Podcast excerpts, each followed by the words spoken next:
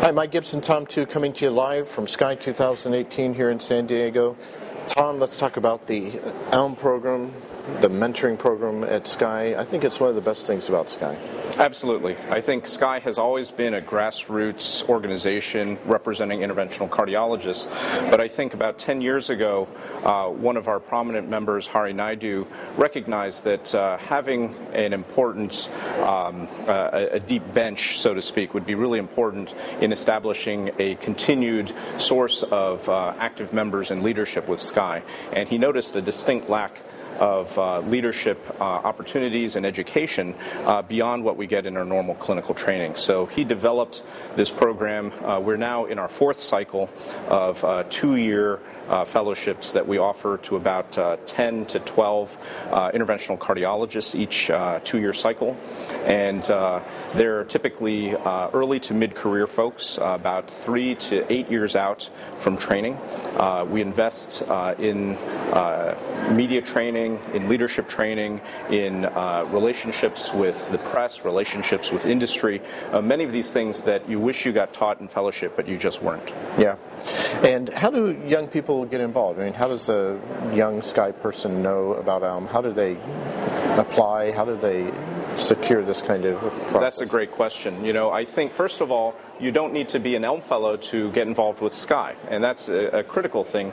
Uh, SCAI is really an open organization at the national meeting. You can simply just walk into any of the uh, open door meetings and be an observer and a participant, uh, and that's how I got started in SCAI. ELM just kind of codifies that uh, volunteerism in a structured, organized manner. Uh, we take applications uh, every two years.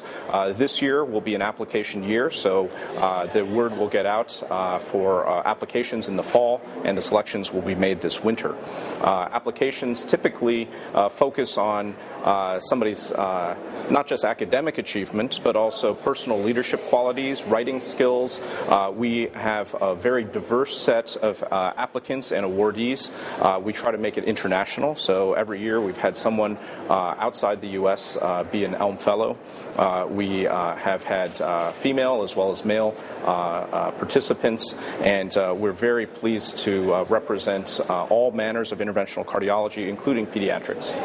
So, how do you match up uh, the fellow with the mentor? How, how does that process work? Uh, we've tried many different techniques. I think what works now is that uh, we provide each ELM fellow with an ELM mentor who has been through the ELM program already, and they try to really help hone down each fellow's particular professional goals. And with that, and using the network provided by SCAI, we can pair them with a mentor mentee relationship that works well for them.